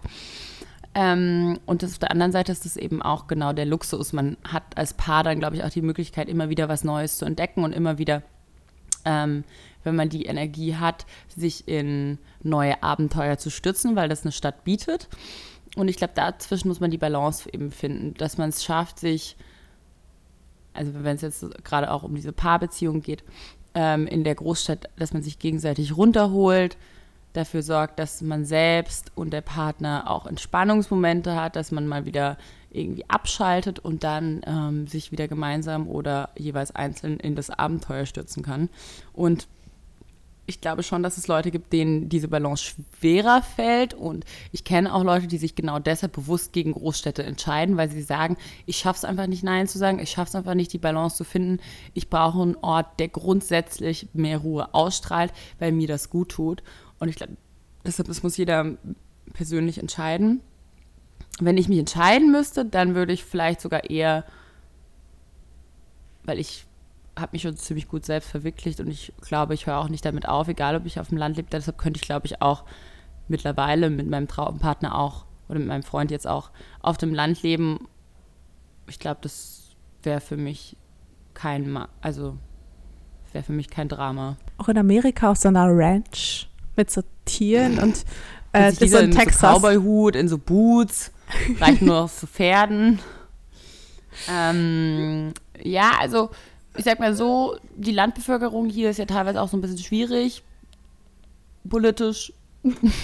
Bisschen. Den, ähm, das müsste, dazu kenne ich es einfach zu wenig. Das kann ich nicht so sagen, aber ähm, ist ja auch dann teilweise in Deutschland genauso, dass es da vielleicht engstirniger ist. Also wenn ich jetzt überlege, ich würde mit meinem Freund in mein Dorf ziehen, aus dem ich komme, da wäre er definitiv einer der wenigen Schwarzen. Ähm, und da ist es ja schon trotzdem so, dass natürlich eine Mentalität anders ist, auch wenn es dazu kommt, ne, alleine wie, wie zieht man sich an und so, ist einfach die Mentalität auf dem Land anders und da kommt es dann einfach drauf an. Ich glaube, wenn man seine eigene Welt da schafft und auch sein eigenes Zuhause, dann schafft man auch da den Kompromiss und sich wohlzufühlen. Ich glaube, das Wichtigste ist, dass man mit sich selbst und in der Partnerschaft im Reinen, rein ist und dann kann man auch alles ausbalancieren, egal ob es zu ruhig und zu engstirnig oder zu offen und zu wild um einen rum ist, das muss man immer ausbalancieren. Aber das ist natürlich schon auch so gesehen krasser Gedanke, ähm, wenn du das so sagst, dass du dir nicht vorstellen könntest, mit deinem Partner in deine Heimatstadt zu ziehen. Ähm, also nicht, nicht vorstellen könntest, aber dass du da äh, Schwierigkeiten hättest, weil er einer der wenigen Schwarzen dort wäre oder wenn man das Ganze mal weiterdenkt, wenn ihr dann irgendwie Kinder haben solltet und du dann sagst, naja, um meine Kinder zu schützen vor äh, fremdenfeindlichen Äußerungen will ich nicht in meine Heimatstadt ziehen. Ich finde, das ist echt eine krasse Aussage, die ich echt richtig traurig finde. Richtig traurig und das ist ja auch genau das, warum also mich auch die ganze Chemnitz-Geschichte und das, was in Deutschland gerade passiert, natürlich auch, also nochmal, sage ich mal, sehr privat auch trifft, weil genau ich natürlich darüber auch nachdenke, wenn ich, ähm, wenn ich Kinder, also ich will mit ihm Kinder haben, das weiß ich, und äh, wenn ich halbschwarze Kinder haben werde, ähm, wie will ich die natürlich auch aufwachsen sehen, ähm, wie will ich die beschützen, ähm, in welcher Mentalität, in welchem Raum sollen die aufwachsen und genau mit was für Ängsten beziehungsweise mit was für Freiheiten. Und äh, klar ist, dass das, was aktuell gerade da in Deutschland passiert, oder auch mit so Hetzjagden und so auf alle Leute, die nicht deutsch aussehen, das ist natürlich was, was mir wahnsinnig Angst macht, ja. Auf jeden Fall. Ähm, daran anschließen würde ich mit einer anderen Frage. Und zwar, die hattest du schon ein bisschen beantwortet, aber die habe ich jetzt hier nochmal konkret. Denkst du, dass du dich durch deinen Freund verändert hast, in Klammern äh, weiterentwickelt oder fauler geworden, etc.? Fauler geworden auch. ähm, ich glaub, kann ja schon mal passieren. Ja, also ich glaube, das kann schon passieren auf jeden Fall in der Partnerschaft, dass man dann plötzlich mal so ein bisschen bequem wird und plötzlich mal lieber zu Hause bleibt und auf die Party scheißt, wenn man lieber kuschelt. Aber ich glaube, das ist ja nicht unbedingt faul, sondern das ist einfach sind verschiedene Phasen vom Leben und gehört dann auch dazu und das kann ja sehr, sehr schön sein. Ich glaube, faul ist das falsche Wort. Es ist definitiv so, glaube ich, dass wenn man ähm, jemanden findet, den man sehr liebt, dass sich manchmal dann Prioritäten verschieben und dass es einem dann äh, wichtiger ist, vielleicht mal zwischendurch dann eine Date Night zu haben, anstatt weiter am Computer zu sitzen und die Bilder zu bearbeiten, wo man weiß, okay, die kann ich auch noch Dienstag bearbeiten, ist jetzt nicht so schlimm. Äh, dann ist mir wichtiger, dass ich Zeit äh, einen Abend mit meinem Freund verbringe. Auf jeden Fall ist es so, dass ähm, Prioritäten sich verändern. Ähm, ich glaube trotzdem, dass äh, man es schaffen kann, sich gegenseitig zu pushen und das ist was, was man lernen muss. Ne? Also mein Freund macht das Gott sei Dank auch mit mir, auch jetzt während der Fashion Week, da war so eine Dinner-Situation und ich war so, oh Mann, ich würde viel lieber jetzt mit dir zu Hause bleiben und ich konnte ihn nicht mitbringen und er war dann so, nein, du gehst jetzt dahin, das ist wichtig für dich, ähm, wir sehen uns danach und da, dass man das auch gegenseitig ähm, bestärkt, dass man auch eben rausgeht und jeder sein eigenes Ding macht. Ähm, ich habe auf jeden Fall in der Hinsicht eben auch viel gelernt mit dem Anspruch an mich selbst und an meine Fähigkeiten äh, im Sinne von, ich glaube, das hat auch viel mit dieser amerikanischen Kultur zu tun oder auch jetzt hier in New York. Hier in New York, die Leute sind so am strugglen und am hart arbeiten und jeder hat nicht nur seinen Hauptberuf, sondern jeder hat äh, irgendwelche Nebenprojekte und irgendwelche dann doch noch Pläne, sich selbstständig zu machen, irgendwelche Side-Projects. Ähm, und das finde ich schon sehr spannend, wie hier eben schon stark daran geglaubt wird, wenn du Leidenschaften hast, wenn du Talente hast, dann bist du sozusagen fast dazu verpflichtet, damit was zu tun. Und das finde ich irgendwie ganz geil. So, ich kann das, also, und ich habe Spaß daran, und wieso soll ich nicht das dann ausbauen und mehr damit machen? Und insofern, ähm, da habe ich auf jeden Fall ein anderes Selbstbewusstsein gelernt, Dinge anzugreifen, wo ich glaube, dass ich gut drin bin. Ähm, und dann mich aber auch so reinzuhängen, dass ich sage, ich will diese Skills können, ich will das lernen, ich will das richtig gut können und mich da ranzusetzen. Ähm, und auch sonst, ich habe viel gelernt, ja. Also gerade durch eine Fernbeziehung lernt man auf jeden Fall geduldig zu sein, dass man nicht alles immer sofort haben kann, was man will. Ähm, und dass das Warten sich aber lohnt und dass das geduldig sein sich lohnt, auch das geduldig sein miteinander und auch zum Beispiel ich geduldig sein mit mir selbst auch. Und ähm, ja, das habe ich auf jeden Fall gelernt. Bei dir? Ich habe irgendwie eher so das Gefühl, angekommen zu sein, ähm, auch viel mehr zu mir selbst gefunden zu haben. Ich habe jetzt die glückliche Situation, dass ich mit David auch jemanden an meiner Seite habe, der mich extrem supportet, also wirklich krass supportet und ähm, der mich auch bestärkt und den ich auch immer um Rat fragen kann und ähm, der mir halt irgendwie so ein bisschen den Rücken stärkt. Und deswegen fühle ich mich sehr viel selbstsicherer, sehr viel aufgehobener ähm, als früher. Und das ist halt ein wirklich ganz, ganz tolles Gefühl. Und deswegen habe ich mich auch eher weiterentwickelt und bin eben nicht faul geworden, sondern genau das Gegenteil ist passiert.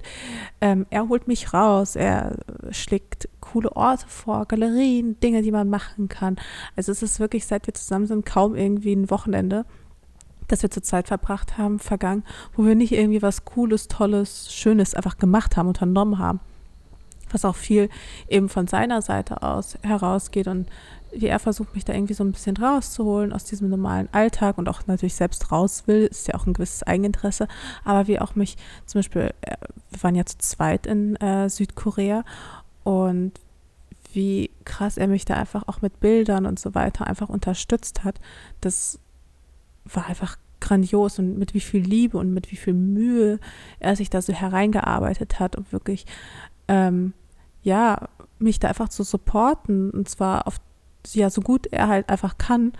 Ähm, das fand ich schon sehr, sehr beeindruckend. Insofern ähm, würde ich sagen, durch meine Beziehung habe ich mich auf jeden Fall weiterentwickelt und er hat mir auch so viel spannenden Input gegeben, ähm, den ich vorher so gar nicht hatte. Also gerade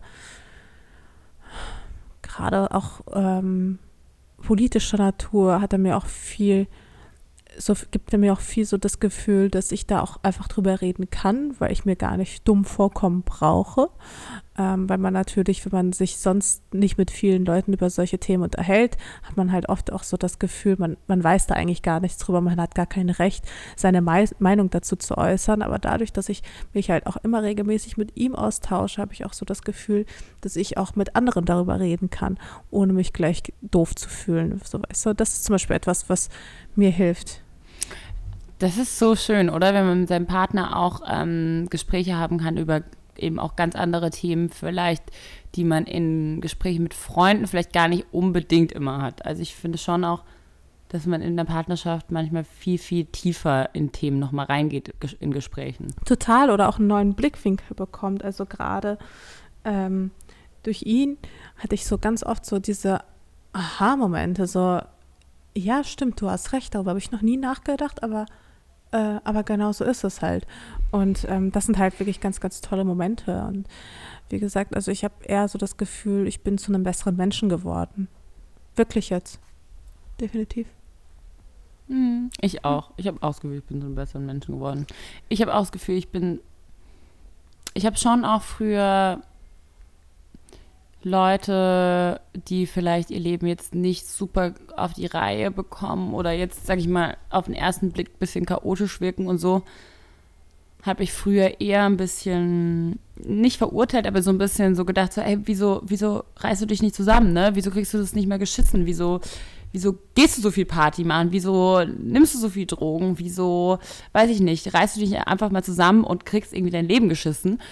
Und durch ihn habe ich schon auch gelernt, nochmal genauer hinzugucken und insgesamt mit Menschen liebevoller umzugehen und geduldig auch mit anderen Menschen zu sein und hinzuschauen, dass eben jeder hat seine Gründe für seine, für die Art und Weise, wie er mit seinem Leben umgeht oder aus seinem Leben flüchtet oder reagiert und da so ein bisschen liebevoller hinzuschauen, das habe ich auf jeden Fall auch durch meinen Freund gelernt. Also ich glaube, dieses besser, bessere Menschsein, das ist ein tolles Gefühl. Also, dass man merkt, oh, da hat sich was verändert bei einem, ne? Ja, auf jeden Fall. Schön. Hast du noch eine weitere Frage? Ja, ähm, hier, das kommt echt super oft, muss ich sagen. Ähm, egal wie spannend und aufregend der Job zum Anfang zu sein scheint, weil die alltäglichen Aufgaben ja doch immer schnell die gleichen sind, wie schafft ihr es immer Neues in euren Job zu machen, damit sie nicht eintönig werden?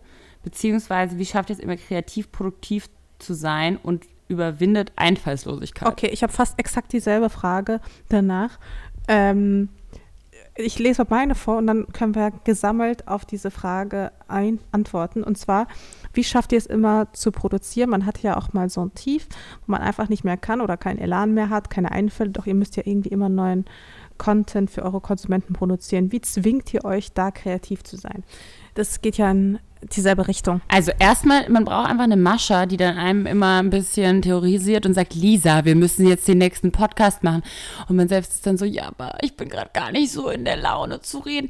Lisa, die Follower warten aber so. Und wenn man dann so, so Leute an seiner Seite hat, dann ist ganz einfach wieder produktiv zu werden. Spaß. Kurze Anmerkung an dieser Stelle. Wäre schön, wenn du mir auf meine Terrornachrichten hin und wieder auch mal antworten würdest.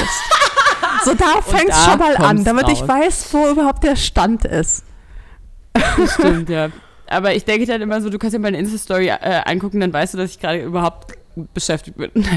nee, ich muss antworten auf jeden Fall. Ja, also das Ding ist, ja, ihr trefft mich genau in so einem Moment gerade. Ich bin gerade nicht so motiviert, auch nicht für diesen Podcast, weil ich gerade das Gefühl habe, ich habe gerade gar nicht so viel zu geben. Aber ähm, ich glaube auch, dass selbst das wertvoll sein kann in Inhalten. Und das ist, glaube ich, der Luxus von unserem Beruf, dass selbst wenn wir mal ein Tief haben, selbst wenn ich mal, sag ich mal, dunklere Gedanken habe, traurige Gedanken, selbst wenn ich mal erschöpft bin, ist es für mich kein Grund, das nicht zu teilen, sondern ähm, wenn ich dann mir eine Pause gönne und dann selbst darüber schreiben will, dann kann ich auch selbst darüber schreiben oder selbst darüber hier in dem Podcast sprechen und euch sagen, ja, es ist so, ich habe meine Tiefs und ich bin ausgelaugt und manchmal habe ich äh, keine Lust ähm, oder fällt mir auch nichts ein und hab ich, bin ich so in meinen Gedanken, dass äh, ich nicht weiß, wie ich es teilen soll. Und dann lasse ich mir aber auch eine Pause raus und dann lasse ich mir mal raus, der Marsha nicht zu antworten und lasse ich mir mal raus, ähm, einen Tag ohne mein Handy einfach in New York rumzulaufen, einfach nur zu sein. Und ich glaube, es ist richtig wichtig, das zuzulassen und auch mal die Tiefs zuzulassen und dann ähm, wieder zurückzukommen und dann sich und sich den Dingen widmen, einfach mit denen man sich selbst fühlt und dann kommt plötzlich eine neue Idee und dann kommt ein neuer Schub Energie und dann kann man wieder zurückgehen. Aber es ist vollkommen normal, dass vor allem nach so extremen Phasen man Downer hat. Also das hatte ich schon, seit ich diesen Job mache, habe ich immer wieder Downer nach großen Projekten oder nach unseren ersten Bloggerbasaren oder nach äh, Fashion Weeks und solchen Geschichten habe ich immer wieder, ähm, selbst nach so einer Coachella-Reise, wo man zwei Wochen immer mit Leuten zusammen ist und dann kommt man nach Hause und plötzlich ist man alleine und man ist überwältigt von allen Eindrücken und man ist plötzlich in seiner Chaoswohnung und dann denkt man sich so, oh mein Gott, und dann hat man alle Rechnungen auf dem Tisch und hat seine Versicherung nicht und hat, äh, weiß ich nicht, plötzlich trifft einen das reale Leben und man denkt so, fuck. Und dann kommen die Downer und dann muss man es wieder anpacken und dann ähm, muss man sich dem Leben stellen und auch dem stellen, ich bin halt nicht perfekt und ich krieg nicht immer alles hin und das ist auch in Ordnung. Und äh, ich glaube, es ist ganz normal. Ähm, ja, das kommt mir gerade auch ziemlich bekannt vor. Stichwort irgendwie fehlende Struktur. Das funktioniert halt einfach so nicht. Hast, man hat halt einfach keinen 0815-Job. Das ist auch ganz normal das ist auch ganz, das ist auch vollkommen okay. Und wie du schon sagtest, auch aus negativen Gedanken kann man auch viel Kreatives schöpfen. Also ich vor allem, ich kann, je negativer die Gedanken, desto kreativer werde ich auch manchmal. Ist wirklich so. Aber es gibt halt Momente, da hat man einfach keinen Bock. Und die kenne ich selbst auch sehr, sehr gut. Da will ich einfach nicht. Ich möchte einfach nicht. Und dann ist es halt so, wie finde ich auch in jedem Job, dann muss man sich halt einfach zwingen. Da musst du ja. halt verstehen, okay, ähm, ich habe jetzt keinen Bock, aber äh, es ist halt auch irgendwo mein Job und mein Job bedeutet eben. Und das gibt es halt in jedem Beruf. in jedem genau. Beruf gibt es Aufgaben, die keinen Spaß machen. Ja, oder trotzdem dazu. Tage, wo man einfach, wo man einfach nicht will. Und dann muss man sich einfach dazu zwingen. Und das hat einfach ein bisschen was mit Disziplin zu tun, mit, ähm, ja, also einfach, ja, genau, einfach nur mit Disziplin. Viel mehr ist das auch einfach gar nicht. Also das ist, glaube ich, auch so der Teil, ähm, oder die Fähigkeit, wo ich sage, dass sich da auch die Spreu vom Weizen trennt, weil wenn du natürlich gerade so einen Job hast, wo vieles auch davon abhängt, dass es dir Spaß macht und dass du ein tolles Leben zeigst und mimimi, ähm, dann hast du halt diese Momente, wo es dir gerade mal keinen Spaß macht, die teilst du dann nicht und dann bist du halt relativ schnell, also dann merkst du halt, mh, hm, die Welt ist doch nicht so rosarot, wie ich sie gemalt habe, sondern äh, da kommt ja dann der Reality-Check und dann ist halt irgendwie ganz düster auf einmal und da muss man einfach rauskommen, man muss man muss sich zwingen, man muss dann eben seine Rechnung machen, seine Versicherung machen, was auch immer, seine Steuern machen. Und dann ist halt so diese äh, kleine äh, rosa Phase dann eben mal kurz vorbei und dann muss man da einfach Augen zu und durch mäßig äh, durchmarschieren und dann kommen wieder auch bessere Zeiten. Und daran muss man Auf irgendwie festhalten. Fall. Auf jeden Fall. Und ich glaube auch zum Beispiel, also gerade wenn es jetzt um Kreativität geht, ich glaube, ähm, also wir alle haben auch mal Momente, wo, wo ich so bin. Ich habe irgendwie, vielleicht habe ich ein geiles Bild, was ich posten will, und dann fällt mir nichts ein, was ich jetzt so schreiben kann. Und Captions machen mich manchmal wahnsinnig. Oh mein Gott. Und dann bin ich so, was schreibe ich jetzt? Und dann denke ich manchmal so, ich schreibe jetzt einfach was, was wie es mir wirklich geht. Oder ich schreibe jetzt was, wirklich einen Gedanken, den ich hatte. Oder so, ich glaube, man kann dann auch ganz ehrlich sagen, manchmal kann man vielleicht sogar ganz ehrlich sagen, so, mir fällt gerade nichts ein, Leute, auch ich bin mal, ne? Also dieses so, dann ehrlich damit umzugehen, ist, glaube ich, in unserem Job auch voll wichtig. Ähm, Gerade um eben auch manchmal die rosa-rote Welt einbrechen zu lassen, zu sagen, weiß ich nicht, zum Beispiel heute war meine Caption, ich habe mein Handy geschrottet, alle meine Kontakte sind weg. So, das war meine Caption. Mehr ist mir nicht eingefallen, das war das, das was gerade in meinem Kopf war. Und ähm, das ist dann auch in Ordnung, glaube ich. Das ist absolut in Ordnung. Aber es gibt wirklich, also ich hatte das zum Beispiel jetzt, mh, mm, ich weiß nicht, hattest du es gesehen? Für Südkorea hatte ich eine super aufwendige Insta-Story gemacht. Wirklich. Ja. Es war, also ich habe quasi jeden Tag dokumentiert in so einer zusammengeschnittenen Insta-Story. Lisa, du hast keine Ahnung, es war so fucking viel Arbeit. Es war einfach so viel Arbeit. Am Ende des Tages hatte ich noch irgendwie so zwei Tage übrig, zweieinhalb Tage und musste die dann auch nochmal schneiden. Und ähm, ich habe mir gedacht, gut, ich sammle jetzt einfach nur und dann werde ich das im Flugzeug schneiden und haben nur noch diese zweieinhalb Tage allein äh, schon sechs Stunden gebraucht. Ich habe wirklich sechs Stunden am Stück an diesem Handy gehangen und ich hatte gar keinen Bock mehr irgendwann. Wirklich, ich habe diesen Song sechs Stunden am Stück durchgehört. Ich habe jedes einzelne von diesen Milliarden von Snippets schon durchgeschaut. Ich konnte und ich wollte eigentlich nicht mehr. Aber ich wusste, so jetzt habe ich diese ganze Geschichte angeleiert, jetzt muss ich da auch durch. Und ähm, am Ende war ich auch richtig froh darüber, dass ich es dann einfach auch durchgezogen habe, weil auch bei mhm. kreativen Arbeiten ist es halt oftmals so, ähm, klar, kreativ sein kommt nicht von alleine, also das, da muss irgendwie so ein gewisser Input auch manchmal von außen kommen, aber ganz viel bei solchen kreativen Arbeiten ist auch einfach Fleißarbeit und das wird halt wirklich unterschätzt. Ähm, mm. Bilder retuschieren ist für mich Fleißarbeit. Ähm, Bilder machen ist wirklich so diese kreativ, kreative Geschichte. Aber die macht mir fast immer Spaß. Da habe ich selten Momente, wo ich sage, ja, nee, darauf habe ich keinen ich Bock. Ich habe immer Lust, Bilder zu machen. Ja. Aber dann. Aber diese aber Fleißarbeit. dann nachher rauszustellen, das ist halt dann Fleiß, genau. Genau, das ist einfach Fleißarbeit. Und da muss man dann einfach sagen, okay, ähm, da unterscheide ich dann eben dementsprechend. Was, wo ich halt wirklich hadere manchmal, ist halt bei Blogposts. Wenn ich weiß, oh, ich würde gerne irgendwie so einen tiefgründigen, schönen Blogpost schreiben, aber mir fällt einfach kein Thema ein, weil ich gefühlt schon jedes Thema durchgekaut habe und es einfach nichts gibt, was ich gerne teilen möchte. Und das macht mich manchmal fertig. Aber gut, das ist dann halt einfach so, da kann ich nichts und machen ich glaube, zu der Frage zurück auch mit so ähm, alltäglichen Aufgaben, die oft die gleichen sind. Ehrlich gesagt, ich freue mich manchmal, wenn ich die gleichen Aufgaben habe. Also wenn ich dann mal irgendwie zwei, drei Wochen am Stück im Büro bin, dann genieße ich das total, einen Rhythmus zu haben und mal Dinge abzuarbeiten. Ähm, und mal an E-Mails zu sein, das finde ich dann richtig geil, weil ich weiß, es wird dann wieder ins nächste Abenteuer und beziehungsweise ins nächste Chaos gehen und es wird kommen und ähm, deshalb finde ich auch zwischendurch Struktur und Rhythmus super angenehm, ehrlich gesagt.